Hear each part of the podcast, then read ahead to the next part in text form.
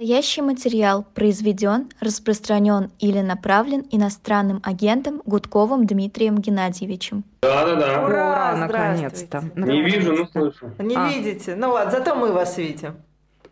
Это самое главное. Доброе утро. А, Доброе, Доброе утро. утро. Да, вот мы сейчас э, тут слегка, давайте тогда с этой темы и начнем, если можно. Мы сейчас, пока вы подключались, говорили о том, что отменяются парады Победы, отменили бессмертный полк, частично отменяются вот эти авиационные части, прочее и прочее. Чего боятся власти, как вы думаете? Провокации. Они боятся то, что они не контролируют ситуацию. Если вдруг во время парада Победы будет какой-нибудь, назовем это, инцидент, то это будет э, демонстрация слабости власти, которая ничего не контролирует. Вот и все. То есть они боятся, что что? Что Ну, прилетит могут что-то какой-нибудь взорвать теракт. или... Теракт? Беспилотник, дрон, что-нибудь привезет, ну что-нибудь такое. Потом э, парад Победы, это значит, нужно туда технику тащить, генералов тащить. Они Это не заняты. очень хорошо Вы может быть сказать, что они воспринято заняты? людьми, которые погибают там в окопах. Мгм. Поэтому это все неуместно сейчас. Ну, на мой взгляд, я так думаю. Слушайте, но а, не размывает ли это вообще идеологическую скрепу, одну из основных идеологических скреп режима Владимира Путина? И как там вообще дела обстоят с идеологией? На чем выстраивать вот эту вот общность, если общность народную, я имею в виду, если, в общем, даже уже 9 мая не получается провести, потому что мы боимся терактов? Но мне кажется, они, в принципе, этот праздник уничтожили. Потому что когда-то он был действительно народным, и даже вот этот бессмертный полк появился. Это же инициатива снизу была, я прекрасно Но помню. они ее присвоили хорошенько себе. Они ее присвоили, они ее бюрократизировали, она вообще превратилась непонятно во что. Да, когда там уже Поклонская ходила с Николаем, с портретом Николая II. Ну, то есть, я бы сейчас, кстати говоря, провел бы э, вот этот бессмертный полк, мы даже обсуждали, с фотографиями погибших э, во время так называемой специальной военной операции. Замечательно. Пусть это покажет масштабы потерь, пусть это долбанет по этой власти. Так что Э, Кстати, вот поэтому они отменили этот бессмертный полк, я думаю, исключительно для того, чтобы скрыть масштабы потерь. Вот. А в целом, ну не знаю, вот у меня уже больше нет ощущения какого-то праздника, мне его испортили. Это не то, э, что я любил в детстве. Это у меня теперь ассоциируется с Путиным, с его э, вот этой войной. Так что, я думаю, эта скрепа э, размыта и уничтожена. Наверное, нет, конечно, для кого-то, наверное, это еще день, э, тот самый день, который когда-то был для нас Днем Победы, но мне кажется, Путин уничтожил практически окончательно праздник.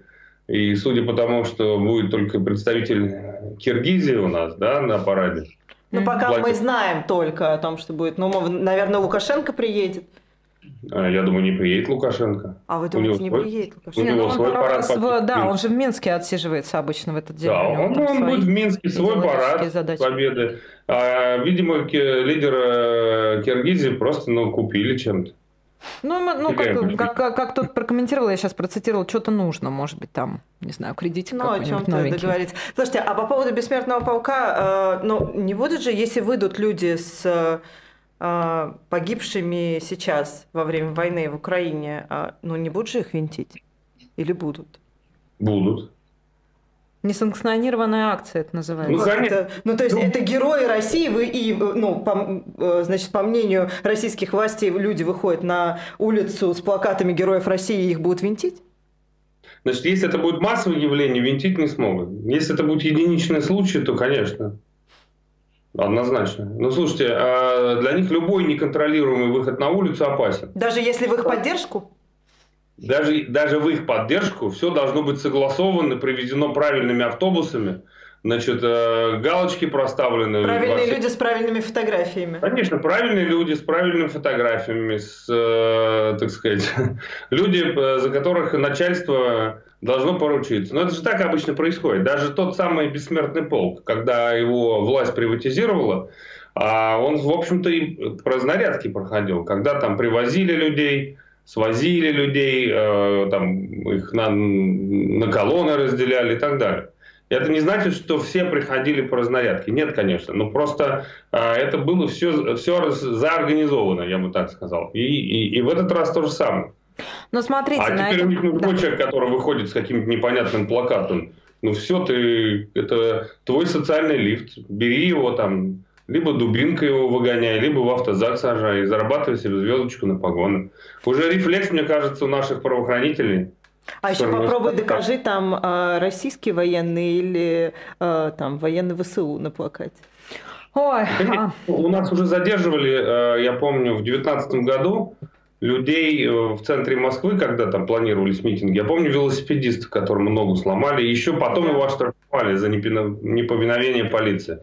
Ну, э, то есть, если сотрудник, давайте так, если сотруднику полиции э, кто-то покажется очень э, сомнительным, да, и, э, значит, э, скажем так, человеком, который вышел неорганизованно, да, или с какой-нибудь другой целью. То есть вот то, что в голову придет силовику, так он и будет действовать. Поэтому, может быть, даже придет человек в поддержку Путина, но э, будет как на э, площади революции. Помните, когда женщина решила подойти к сотруднику, э, корреспонденту «Дождя» и сказать, а вы что, только показываете тех, кто против? А вот я, например, за. Я могу сказать? Говорит, пожалуйста. Она говорит, вот я поддерживаю специальную военную операцию, подбегает менты и вяжут и, и увозят. Она говорит, подождите, я за спецоперацию, но ее увезли. Я Смотрите, думаю, что... угу.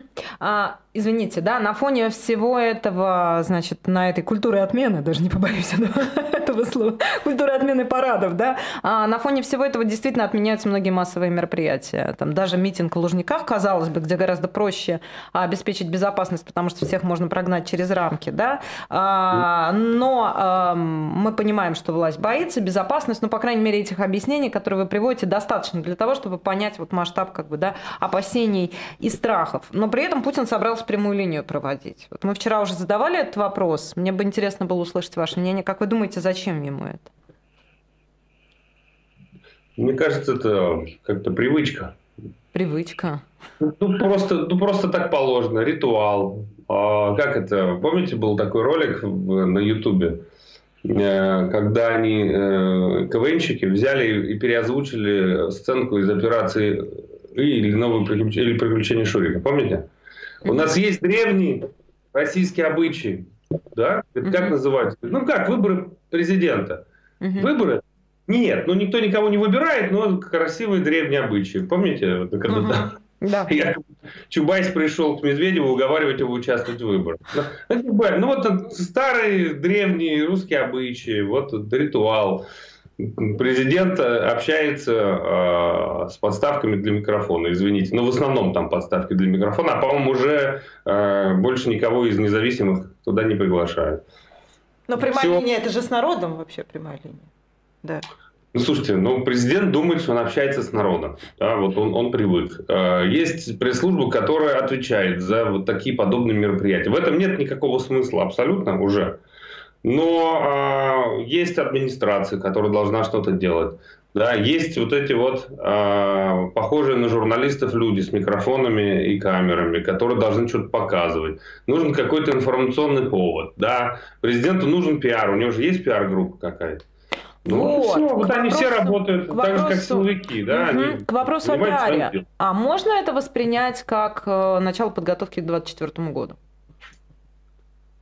Ну, слушайте, они уже давно готовятся к 2024 году. В каком смысле? Как, например? Ну, уже президент сказал, что выборы пройдут по плану. Значит, он точно не собирается поддерживать никаких преемников. И, собственно, спецоперация, как они планировали, это же ведь э, то самое. При, Даже при, если война закончится к этому времени поражением? Смотрите, они планировали Блицкрик за 7 дней. Было дело. Путин был уверен вместе с э, разведкой ФСБшной, что они э, смогут повторить эффект Крыма. Я думаю, расчет был такой. Никто не планировал вот такую войну за, затяжную, сто процентов. Поэтому и не проинформировали ни министров правительства, ни депутатов Госдумы, никого. Вот. Просто идет все не по плану. Но это изначально планировалось как старт э, будущей президентской кампании Путина, что вот он в 2022 году начнет спецоперацию, 9 мая проведет э, парад Победы в Киеве, вот, все на подъеме значит, будет, весь э, рейтинг пойдет вверх. И к 2024 году он придет таким победителем, сильным лидером, который смог присоединить новые территории. Я думаю, вот план-то был такой. Поэтому это все, это все в рамках подготовки к 2024 году. А поскольку, э, возможно, какое-то даже военное поражение на территории Украины, то они начинают переигрывать. Да, теперь у них план затяжной войны. Они хотят э, перейти в режим обороны, когда ты теряешь меньше, чем когда нападаешь.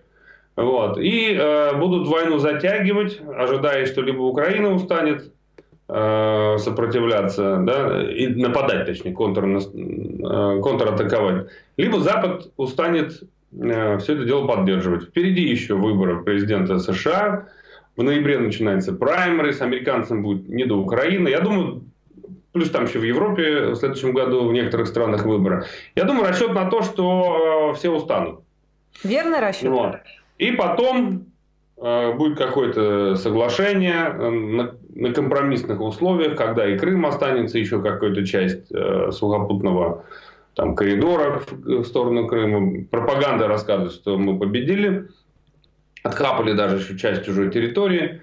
Ну, какое-то время, там, пару-тройка месяцев, э, какая-то часть общества будет радоваться этому. 24 год они как-то проскакивают. Это я говорю не как будет, а как они видят. Понимаете? Вот э, расчет, скорее всего, на это. А где самая уязвимая точка этого расчета, на ваш взгляд? Ну, я думаю, как раз именно так называемые выборы, я не хочу их выборами называть, это э, премия максимальной политической турбулентности. То есть, когда э, может произойти, произойти все что угодно. Мы сейчас думаем, что Путин железобетонно выигрывает там у, у манекенов, да, а в какой-то момент манекен может э, набрать больше президента, придется сильно фальсифицировать, это может спровоцировать какие-то последствия. А, неизвестно, а, что а, предпримут элиты, которые совершенно недовольны и ненавидят Путина за то, что он им жизнь испортил. Вот. И может все пойти тоже не по плану. Так же, как, как Блицкрик, который они планировали. 24 февраля. Вот это самое-самое уязвимое место Путина. А... Вот там Кощей игла. Да? А что вы, когда вы говорите, что элиты ненавидят Путина за то, что он сделал, а на чем основывается этот тезис у вас? Ну, с кем-то я общаюсь, а, кто-то мне рассказывает о настроениях, плюс разговор Пригожина и Иосифа, который с э, бывшим сенатором. Ну, это вот примерно в такой тональности все обсуждают. То есть это ведь, э, если убрать матерные слова, можно под каждым словом подписаться.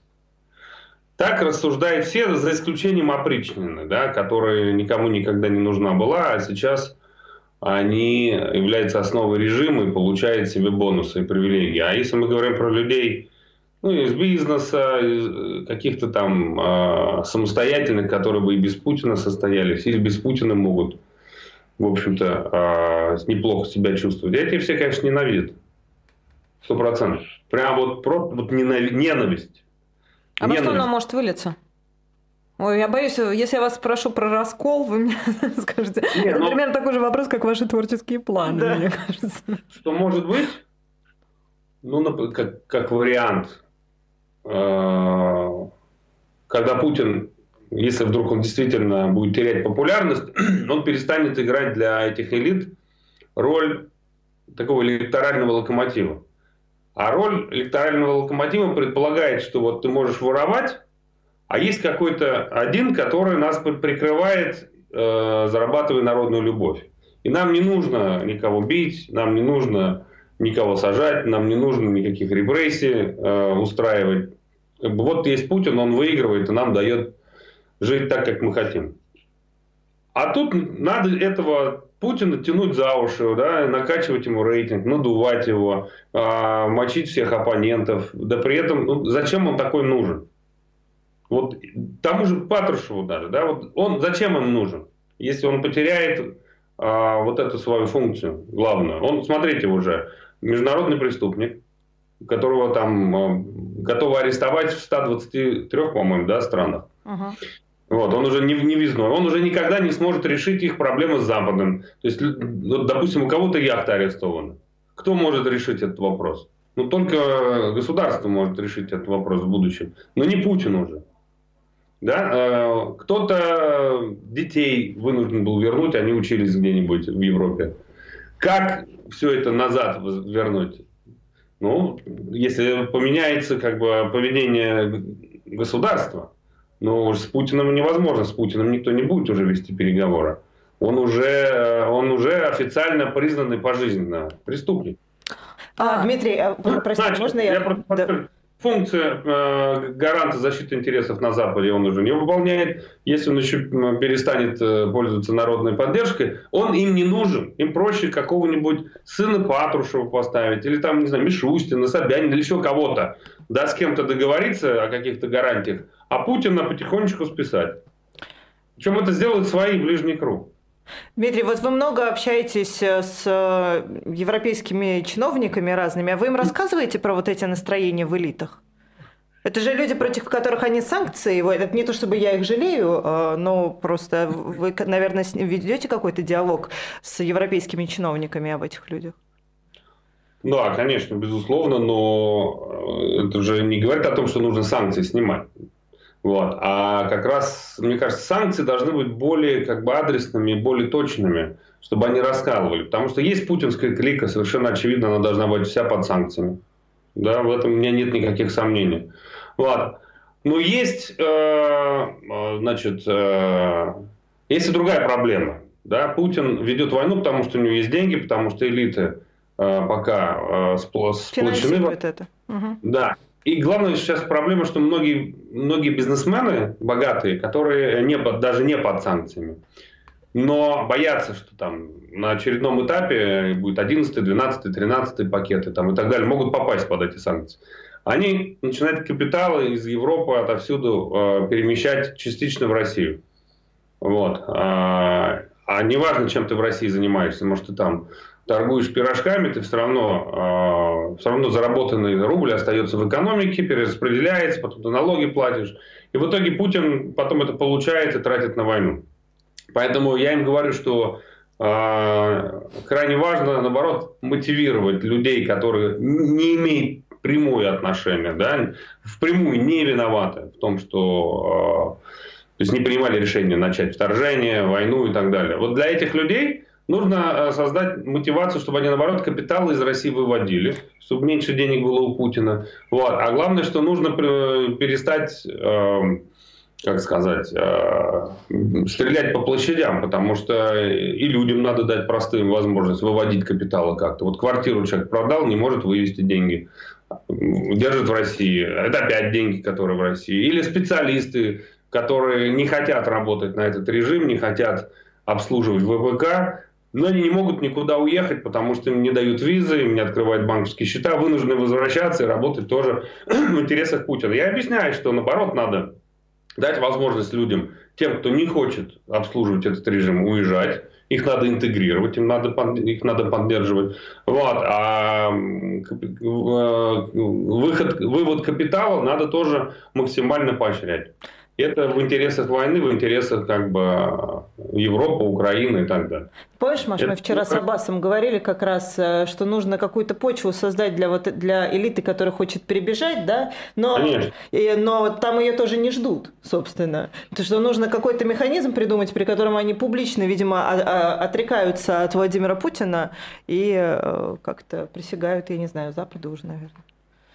Ну, э, во-первых, есть вариант, который бы мог устроить простых граждан, которые уезжают. Да? Ну, ты просто подпиши, например, что ты против войны, подпиши, что ты за территориальную там, целостность Украины в границе 91 года.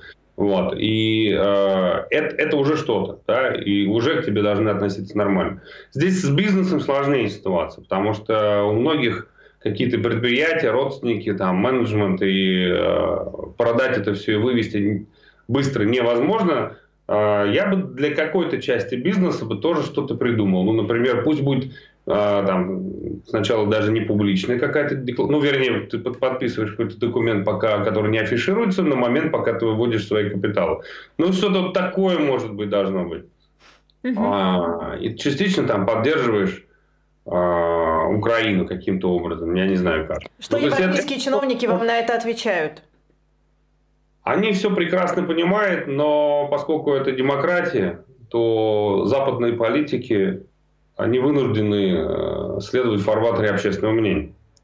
Вот. Пока общественное мнение там э, на, на фоне обстрелов, гибели детей, разрушения городов такое, что в целом э, значит, Россию надо закрыть, вот, э, никого никуда не пускать, особенно там в странах, которые действительно много как это, уже буду этот мем использовать, плохих русских, uh-huh. да, которые там буквы зигуют, ходят, вот, но их можно понять абсолютно. Я, то есть я не, не считаю, что они там какие-то мерзавцы. Но Россию закрыть, Нет. простите, это тоже так себе демократия, конечно. А, абсолютно, конечно, я согласен. Но вот, э, к сожалению, Путин, надо просто понимать, откуда это. Да? Путин, убивая людей, детей, разрушая города, создал в Европе такое общественное мнение, что очень часто там решения вынуждены политики принимать эмоционально.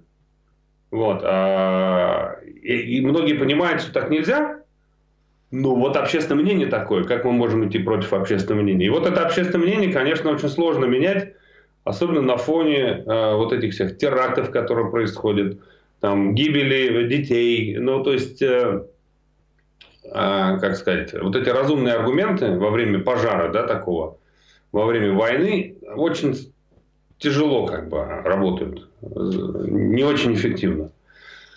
Хотя э, понимание того, что нужно элиты раскалывать, есть. И я надеюсь, что все-таки как-то мы потихонечку начнем это корректировать. И здесь очень важно же, опять-таки, вот этот конфликты в оппозиции, которые просто настолько мешают всему. Потому что э, если мы хотим отстаивать свои интересы, то должна быть какая-то координационная структура, которая бы говорила от имени всего российского гражданского общества. А пока есть много разных организаций, каждая со своей повесткой идет. И в итоге э, работа делается не очень эффективно. Поэтому вот сейчас в Берлине мы собираемся э, в следующую пятницу, субботу и воскресенье по инициативе Михаила Ходорковского. И он, мы попробуем всех объединить. Мы туда пригласили абсолютно всех. Значит, там Фейгин, Максим Кац, там сотрудники ФБК и так далее. Есть все приглашены, там будет очень много людей. И для нас важно просто выработать какую-то повестку, которую мы бы политически лоббировали. Чтобы мы пришли и сказали, вот все хотят, а, значит, э, каким-то образом, чтобы было, было на систем, системная работа, системный механизм решения проблем российских беженцев. Мы хотим, чтобы люди, которые остались внутри страны, чтобы на них не распространялись там санкции в виде, когда э, лекарства, э, не поставляются. Ну, то есть это, в этом нет смысла никакого. Чтобы, ну, что у нас есть хотя бы общее, что мы хотим видеть в санкциях. Ну вот, когда это все появится, а будет проще. А, может, мы вернемся еще к этой теме. Я хочу пару вопросов, mm-hmm. пару других тем еще затронуть. Путин получил приглашение на саммит БРИКС в ЮАР. А, это коммерсант со ссылкой на Пескова. А что касается приглашения на саммит БРИКС, да, действительно они есть. Ближе к делу будут приниматься соответствующие решения. Комментарий э, пресс-секретаря. Поедет, как думаете? Нет, не поедет. Почему? Ну, потому что он трус, слишком опасно. Потом э, на любом подобном саммите его так встретят, что ему мало не покажется. Ну, а как его встретят? Вот как раз Ира говорит, бедный Лавров. Мы вчера обсуждали Лавров, который на Совбез ООН поехал. А вот, типа, вот он в логове врага один Значит, один против всех. Да. Не, он там приветственно жал руку какому-то черному дядьке, я уж не знаю, какой именно страны он а, представитель, но какого-то из африканских государств, ну и плюс ко всему. Но выражение лица у него было, в общем, довольно грустное. А, то ну, есть это Путин не рукопожатен в этом смысле, а тогда почему приглашение получил? Смотрите, э, Лавров такая собачка для битья, да, или там как угодно можно. Там. Он Э, получает деньги за то, чтобы вот, вот таким образом выглядеть. Ему можно так выглядеть. Но царю, диктатору, великому мачо Путину так выглядеть нельзя. Поэтому, конечно, там его э, вынуждены пригласить. Ну, просто э, это, как сказать, ну, если страна участвует в БРИКС, тебя не могут не пригласить. Mm. Это не значит, что его хотят mm-hmm. видеть там. Mm-hmm. Ну, вынуждены, да, это некие там это тоже, это как это, э, где там, в Индии это будет, да? Индийский, индийский дипломатическая традиция, да, мы должны, так сказать, обнимать, так сказать, душить в объятиях, ну, это правда в Китае, да, наших врагов душить в объятиях, мы вынуждены в рамках традиции приглашать всех лидеров БРИКС. Мы, конечно, не очень хотим видеть, но ничего нельзя поделать. Поэтому это тоже ритуал, вот, дипломатический ритуал. А, я думаю, что там на самом деле его не сильно ждут, потому что ну, такая поездка для Путина может обернуться серьезным позором на, на весь мир, если его там будут толпы людей встречать как кровавого диктатора, какие-нибудь страны э, сделают какие-то заявления или не станут с ним фотографироваться. Ну, то есть это будет унизительно для Путина. Я думаю, что он будет тянуть до последнего, потом кого-нибудь отправит туда. Э, третьесортного политика, даже не Мишустина. Потому что а вдруг Мишустин с ними договорится о чем-то там, например. Э, Дмитрия Анатольевича отправим, ладно. Уговорим, ну, как говорится. Ну, Дмитрия Анатольевича. Даже для Дмитрия Анатольевича жирновато будет. Министра спорта и туризма. А, министр спорта и туризма, ну да, неплохо. А, неплохо. Да, второй вопрос. Вы сказали про, когда мы говорили о 24 годе, о предстоящих выборах президента, вы сказали, манекены какие-нибудь наберутся. Мне хотелось про манекенов поговорить. Смотрите, Жириновский а, значит, в мире ином. А Зюганова не слышно вообще, ни в какой форме. Я не знаю, ты слышала, что вообще последнее заявление от лидера крупнейшей, значит, этой фракции в Государственной Думе? Ничего нет. не слышно. Не то чтобы очень а, следила, конечно, сейчас за да, деятельностью. Мир, Миронов скувал, да, это вот самая такая запоминающаяся история. Кто еще? Какие функции у российских манекенов и кто там может быть в этом списке? А у нас же там какая-то правая, да, есть фракция там, Нечаева, другого, Новые не... люди, Это новые люди, новые да? люди. Вы да. про них, наверное. Ну, ну, конечно, кто там у них этот, писк, как, господи, актер-то? Певцов. Певцов. Да. Вот. Ну, Ваш какой тезка, Дмитрий. То есть найдутся. Дмитрий Наскребем, Певцов, да? да. Прям Наскребем. вот самый настоящий либерал. Только такой прям вот любящий родину. Угу. Ну окей, ну, вот. наскребем. Прекрасный, кандидат, хотя слишком опасный для Путина, потому что, ну, как бы молодой, энергичный, а вдруг еще соберет голоса. Не, Песков, Певцов вряд ли.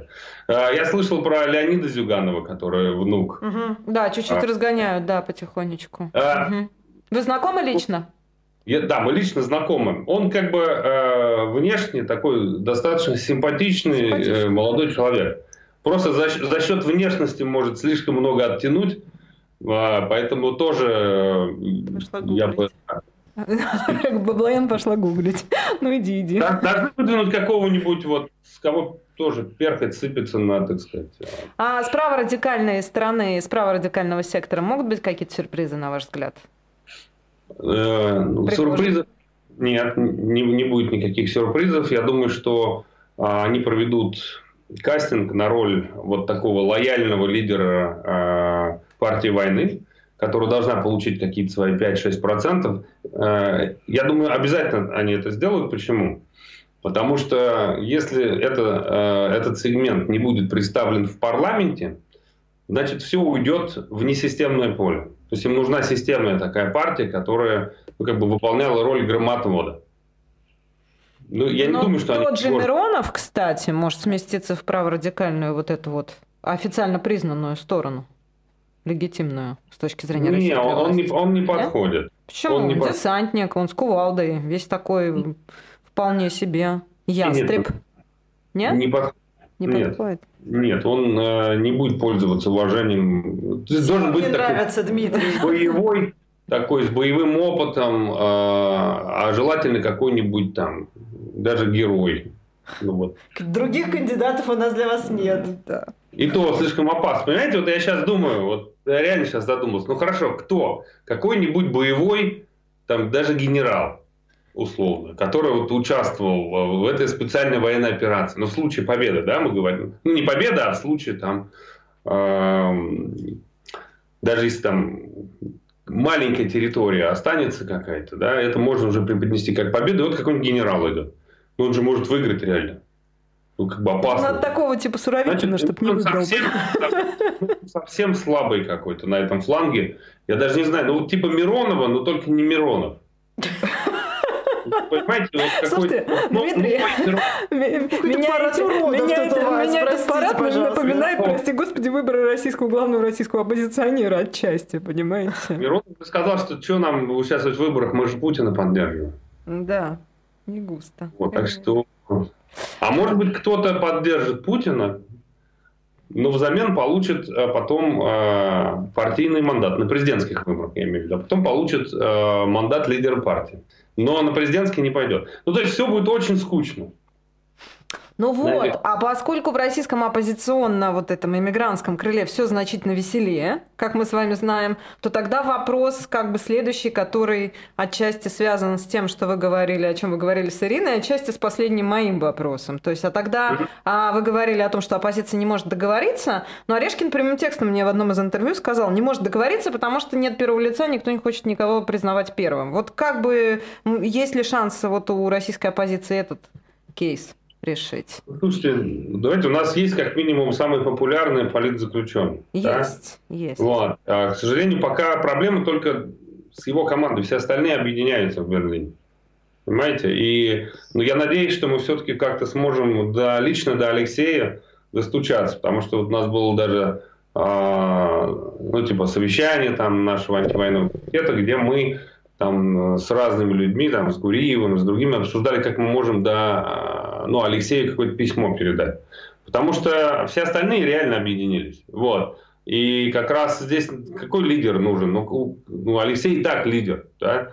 А Какое там признание? Что мы же не строим э, какую-то там, не знаю, армию, где у нас есть главный там маршал, там дальше офицеры и так далее. У нас э, должна быть структура, которая будет лоббировать одни и те же вещи. Ну, грубо говоря, мы хотим защищать права российских беженцев, мы Ну, хотим вы с этим помогать. пойдете, вы повторяетесь, но вы с этим пойдете к, Да. к европейским политикам, да, чтобы просто налаживать ди- значит, диалог так называемого Нам правительства в нужен изгнании. на- Начальник не нужен. Нам даже не Начальник. нужно а, одну партию создавать. Нам не нужно одну организацию. Нам важно координирующую структуру сделать, и все. Мгм. И дальше уже мы будем приходить и говорить, вот это наше общее решение. Вот, вот, вот что нужно. На И нам- этом этапе. Конечно, нам могут дать статус даже, например, наблюдателя при парламентской ассамблее Совета Европы. Мы недавно встречались со всем руководством, с президентом, с генеральным секретарем, со всеми лидерами фракции. Они от нас этого ждут. У нас э, 5-6 июня в Брюсселе, а, скажем так, вместе с Европарламентом, с руководством Европарламента большая антивоенная конференция, э, которую э, организует э, Андрес Кубилиус, бывший премьер Литвы. Ну, то есть э, мы можем получать статус, мы можем э, все вместе быть более эффективными. Вот, вот, вот что нам Да, нужно. это про другое, это про диалог с европейским правительством. Это я понимаю. Меня вот в этом смысле интересовало, если уж мы вот эту вот историю с российским политическим, ну, пространством мы ее не то чтобы формируем, потому что мы понимаем, что ничего похожего в 2024 году, скорее всего, не будет. Мы просто пытаемся представить, какие фигуры востребованы, да, чтобы понять, кто из, это, кто из этой группы может в дальнейшем претендовать на, э, действительно на власть в России. Слушайте, э, ну пока ситуация настолько Пока далека. Мгм. какие-то демократические силы пришли к власти, там, скорее всего, будет какой-то какой-то смута, какой-то период э, э, безвремени, да, потому что, э, на мой взгляд, скорее всего, после Путина будет кто-то из, из системы. Может быть, недолго, но э, когда элиты, избавившись, избавившись от Путина, поставят кого-то другого. И этот кто-то другой будет вынужден Неважно даже кто, не, не хочу фамилии обсуждать. Может быть, фамилия, которую мы сейчас даже и э, совсем не обсуждаем, она совсем не на слуху. Появится человек, который, которого поддержат эти элиты. Да? Он не будет обладать сакральным рейтингом. У него будет проблема в экономике, у него будет проблема с этими э, ура-патриотами, которые будут требовать продолжения, так сказать, войны или еще чего-то. И э, у него ничего не останется, он вынужден будет договариваться как-то с Западом, он должен будет какие-то реформы проводить, потому что иначе он не удержится наверху. Вот. И вот тогда у нас появятся какие-то шансы, возможности, когда мы должны э, на этот процесс повлиять.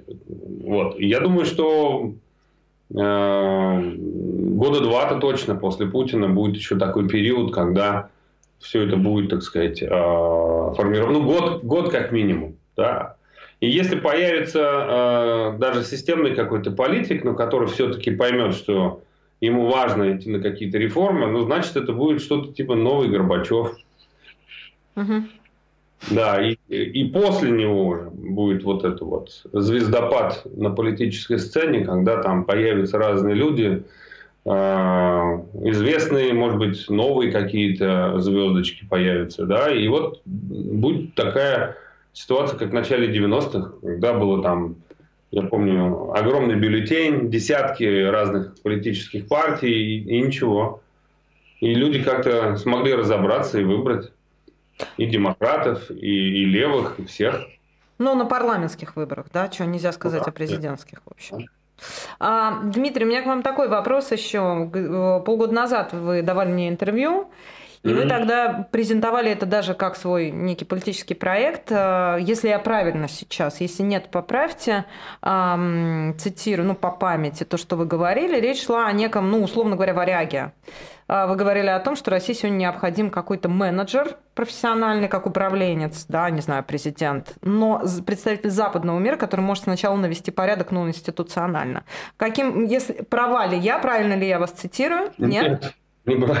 Нет.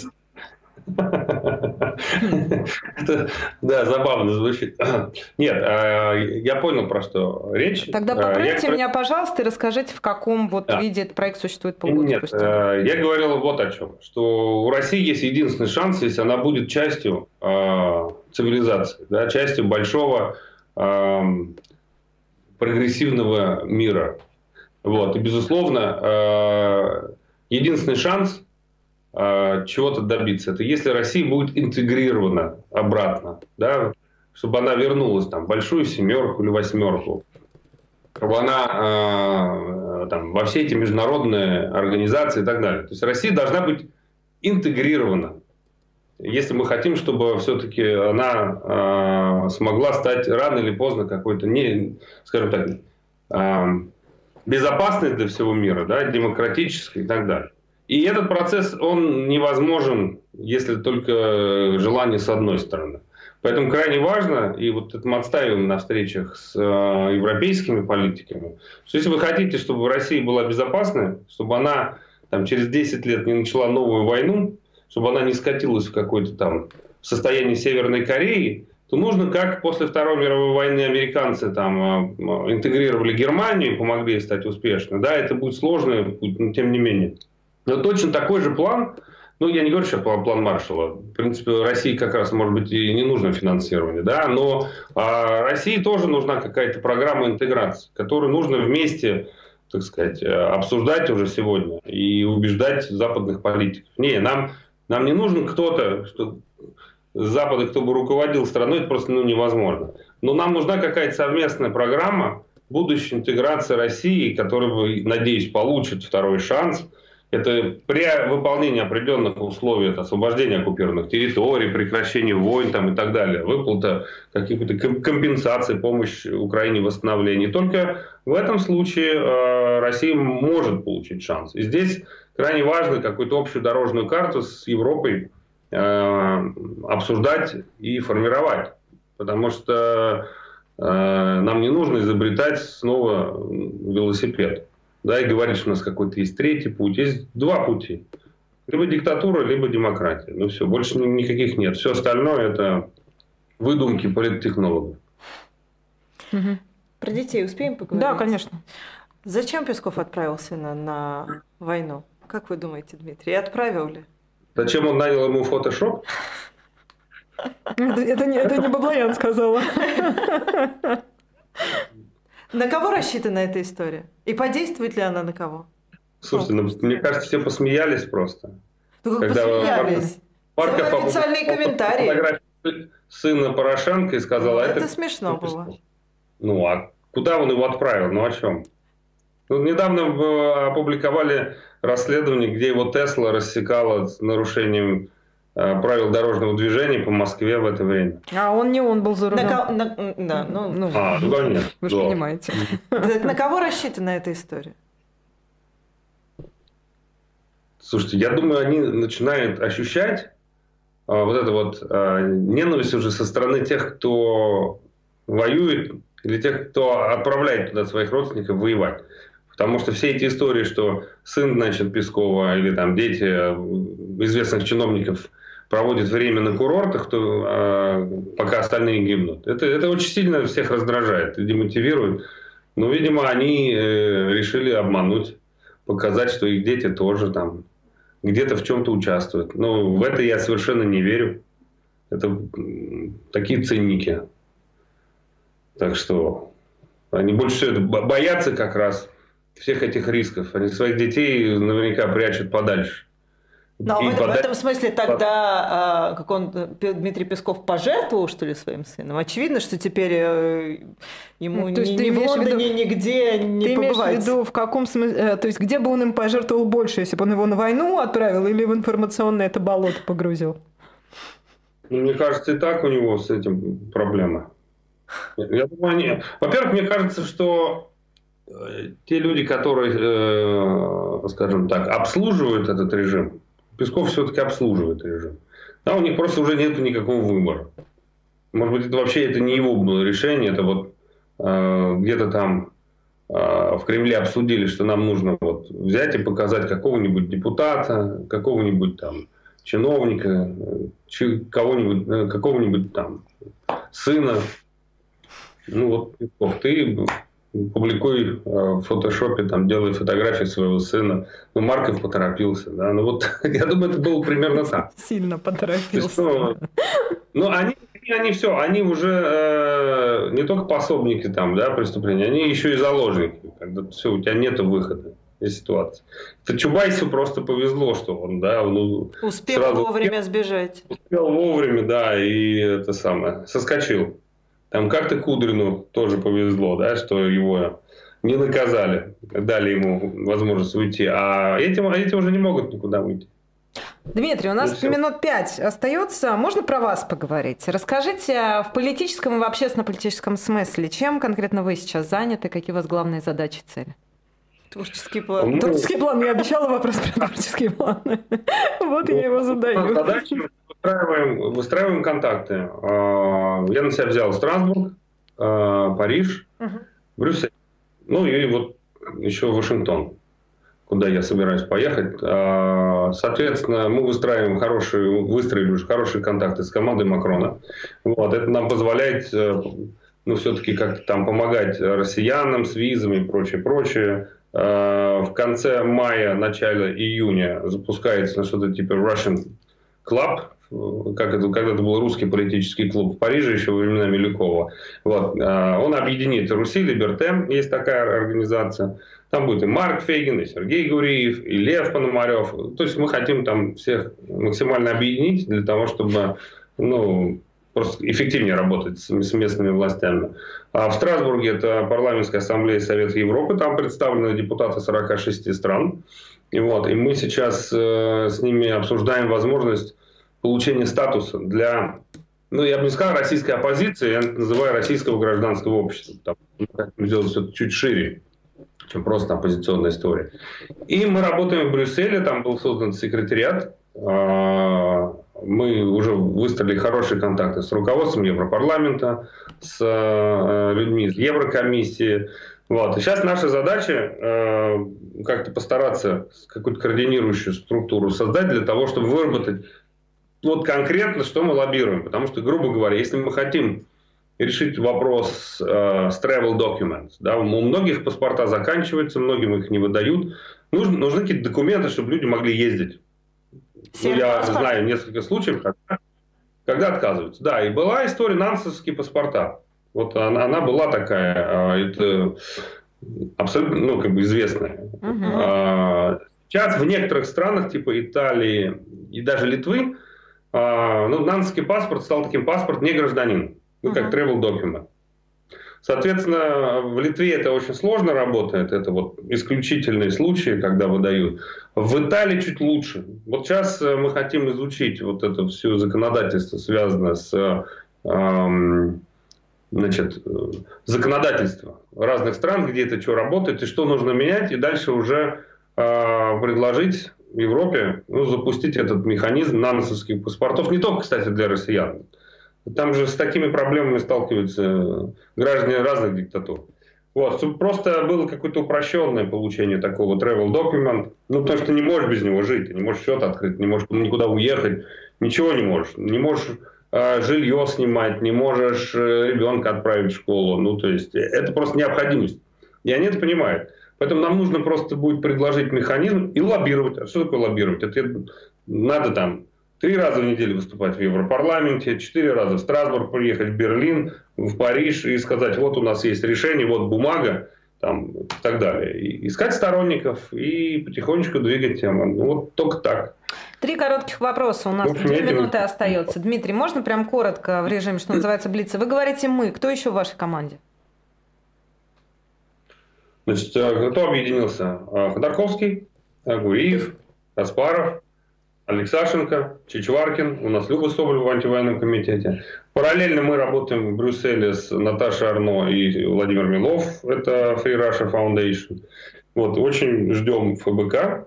И, в принципе, все, ну, кто? Там из Парижа, мы говорим, Марк Фейгин, там, я знаю, что Максим Кац приезжает тоже в Берлин. Ну, вот всех надо интегрировать а, второй кто, вопрос. Кто поняла. Может поняла. То есть мы это вот как раз э, представители российской оппозиции, потому что я думала, что может у вас какая-то одна команда, а, отдельная команда в смысле. А, второй вопрос. А, цифры можете какие-то назвать, чем похвастаться с точки зрения, вы говорите, что с Францией уже там есть какие-то результаты по работе, то есть по тревел документам, по количеству вывезенных людей. У вас есть какая-то статистика? Ну, я думаю, что здесь, чтобы мне не врать, надо спросить у Ковчега, потому что антивоенный а, комитет то, как раз... делает. Ага. Да, это же наш проект. Вот. А, то есть у нас есть там команда, есть Настя Буракова, она прям детали расскажет. Но я знаю, что обращение это порядка 200 тысяч Всего. уникальных обращений. В... Да, там психологическая помощь, там решение вопроса с жильем. Там, не знаю, ну, например, сейчас мы там помогаем музыкантам группы Би-2 получать визы, чтобы они могли ездить. Ну, много таких историй. Просто я не хочу в какие-то частности уходить, потому что есть прекрасная команда Ковчега, которая очень много для этого сделал и, и продолжает делать. Это вот наш общий проект. Поняла. И третий вопрос короткий. Вот вы говорите русский политический клуб, а кто его финансирует? А там пока не нужно никакого финансирования, потому что у нас есть возможность получить помещение бесплатно. Там э, Париж это вообще место, как бы центр европейской демократии. Там э, куча think университетов, институтов, которые предоставляют помещения, э, перевод. Я вот недавно был в Эфри, выступал э, 10 дней назад. Вот. Там был, значит, Марк Фейгин, я, там э, Настя Шевченко, ну, в общем, много-много, Лев Пономарев. Все бесплатно было. Uh-huh. Да, и перевод был бесплатный. И мы общались с большим количеством журналистов, чиновников, бывшие послы там, России. У нас была дискуссия, наверное, человек на 50. Вот. То есть э, деньги, э, нет, наверное, деньги нужны на что-то, да, но пока можно и без денег что-то делать. Но при этом, деньги в основном сейчас тем не менее, основ... на, да, сейчас мы заканчиваем. На поездки, вот, на, честно. на поездки основные источники это там деньги, mm-hmm. например, Михаил Ходорковский дает, или это грантовое финансирование, или что? Вот просто можете назвать там, я не знаю, основные источники? Списком буквально, потому что мы уже ну, заканчиваем. Я, думаю, что э, ну, здесь все вместе. Грантовое финансирование есть. Я знаю, что э, некоторые э, правозащитники получают гранты. Да?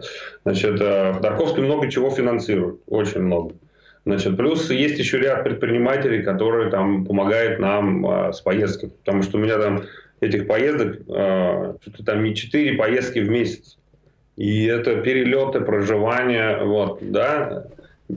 Не хватает, скажу честно, если нас слушают предприниматели, помогайте, потому что ну, хочется выйти на какую-то проектную мощность, а всегда есть ограничения по деньгам. Конечно, я хочу создать think tank, да, это э, объединение экспертов, которые бы делали нормальные доклады качественные о том, что в России происходит, в иммиграции происходит, какие основные тренды и так далее. Ну, это вообще миллион долларов в год. Да, это Все понял. очень а, дорогая а, история. Аппетиты понятны. Поэтому, если есть желание помогать,